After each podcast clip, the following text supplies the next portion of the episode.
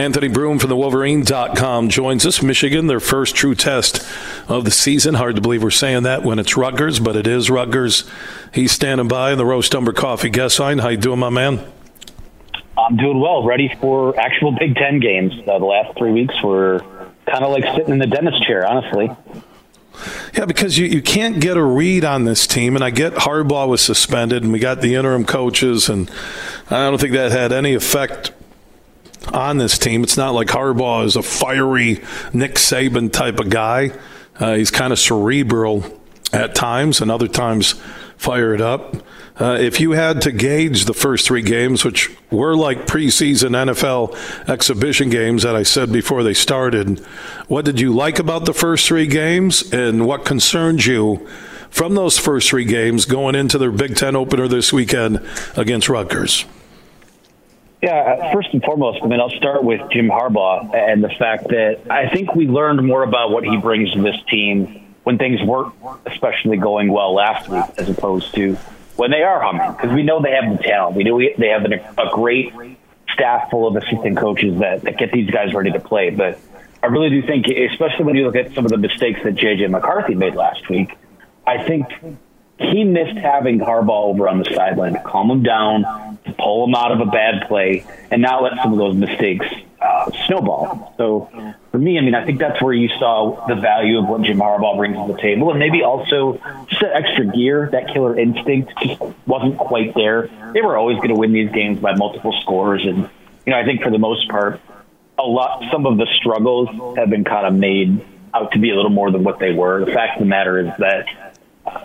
You know, in, in all three of these games, the starters played pretty much three quarters, took care of their business. It, it wasn't pretty by any stretch. There were some mistakes. There were points left on the field. There were a couple turnovers on down, a couple untimely, uh, you know, things like that. But you know, overall, um, I didn't really see anything in those first three games to dispel any of the things that I think I know about this team, uh, but also, yeah, you want to see them be a little more dominant. You want to see them hit that extra gear. But, um, you know, I think now the schedule kind of kicks up like a dimmer switch. And it's been about week four, week five the last few years where we've seen them start to hit their stride, start to come into their own. And, you know, when you look at Rutgers this weekend, like them or not, they are well coached and they will be physical. I don't know if they have the horses to hang with Michigan at the end of the day, but they played them tough 10 of the last 12 quarters between those two teams. I know Nebraska isn't good, but still going on the road and winning in this conference in some of those tough atmospheres is still you know, something commendable. So uh, they'll have that in the next few weeks after this weekend in Nebraska and Minnesota. So not a whole lot that I really learned from the non-conference. Maybe some clarity and some question marks moving forward, but I think we're going to start to find out what this team is in these next two to three weeks. Anthony Broome from the Wolverines.com joining us on the huge show across Michigan, Michigan, and Rutgers on Saturday at noon. One thing that, you know, you need to step back and take a deep breath if you're a Michigan fan. You look at Georgia was trailing South Carolina at halftime at home. Michigan is still number two in the country. Texas uh, had their struggles, and they do have that signature win at Alabama. They're at number three. Florida State had to hold on against Boston College. Uh, USC, their offense looks fantastic early. Ohio State, I think their defense is better than their offense right now. Penn State is that lurking game, and that's down the road at Penn State for Michigan. But I do like the way Penn State is playing. But a lot of these situations are similar. When you look at Georgia, when you look at Ohio State, Penn State, you're introducing uh, new quarterbacks. I loved how Washington looked. They look like a Final Four, if not potential national championship team.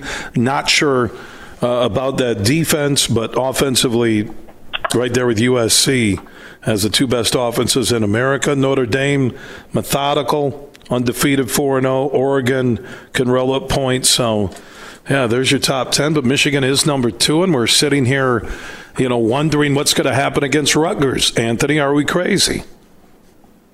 I don't think I don't think anyone's crazy. I think the difference, is, you know, you can you can kind of forgive Texas for having a, a bit of a lackluster performance when you saw them go to Tuscaloosa the week before and handle their business. You know, when people see that Michigan came out of a non-conference stretch where they weren't challenged at all. Uh, honestly, they could have played better. They played maybe B minus B football um, overall. Maybe a little bit worse than that for the offense in that last game, but. Um, you want to see your team get tested, and you want to kind of find out what you are, and that's kind of the blessing and the curse of non-conference play. Is that no one? I mean, the curse of it is no one plays anyone anymore, and you know, in Michigan's case, the way that this schedule is shaping up now, I mean, I don't know if they're going to play a team that makes a bowl game until they go to Penn State. So really, it's just a matter of of how it looks. Um, you know, you want to win the game first, but you know, also you want to be dominant and you want to you know show that you have that next gear because. Um, you know, champions find a way to just put teams away and, and, and hit the accelerator. And, um, you know, you don't want to develop a habit of just kind of coasting through. And yeah, we should win this game anyways. And, you know, so we'll just kind of ease off and make sure our guys are healthy. Um, you know, it, it's time for this team to show. I won't say a little more fire, but I want to see more of that killer instinct, more of that that trait that we've seen from them the last couple of years. And I think that having Harbaugh back, uh, there's already, I can tell you with confidence, there's a lot more juice in that building this week. I think guys are ready to go. I think that you get a couple of, of guys who have kind of been banged up. You get them back for conference play. So it's it's go time now. This is when we need to start seeing you know the the bones of what this football team is going to be. Because honestly, there's there's not a whole lot to glean from that first month of the season. A common theme, though, Anthony. Uh, last year, same thing. I mean, uh, really, with Harbaugh outside of when JJ was coming in as a backup, everybody's complained that they're not burying teams. And I think a lot of that comes down to plain and simple sports gambling in the state of Michigan. And the Michigan fans are betting with their heart, and their upset games aren't 58 to 10. But with the new clock setup, uh, similar to the NFL and college football, uh, smart teams. Uh, Bowling Green did it. Um, Schiano's done it with Rutgers. They're going to milk the play clock. They're going to stay in games.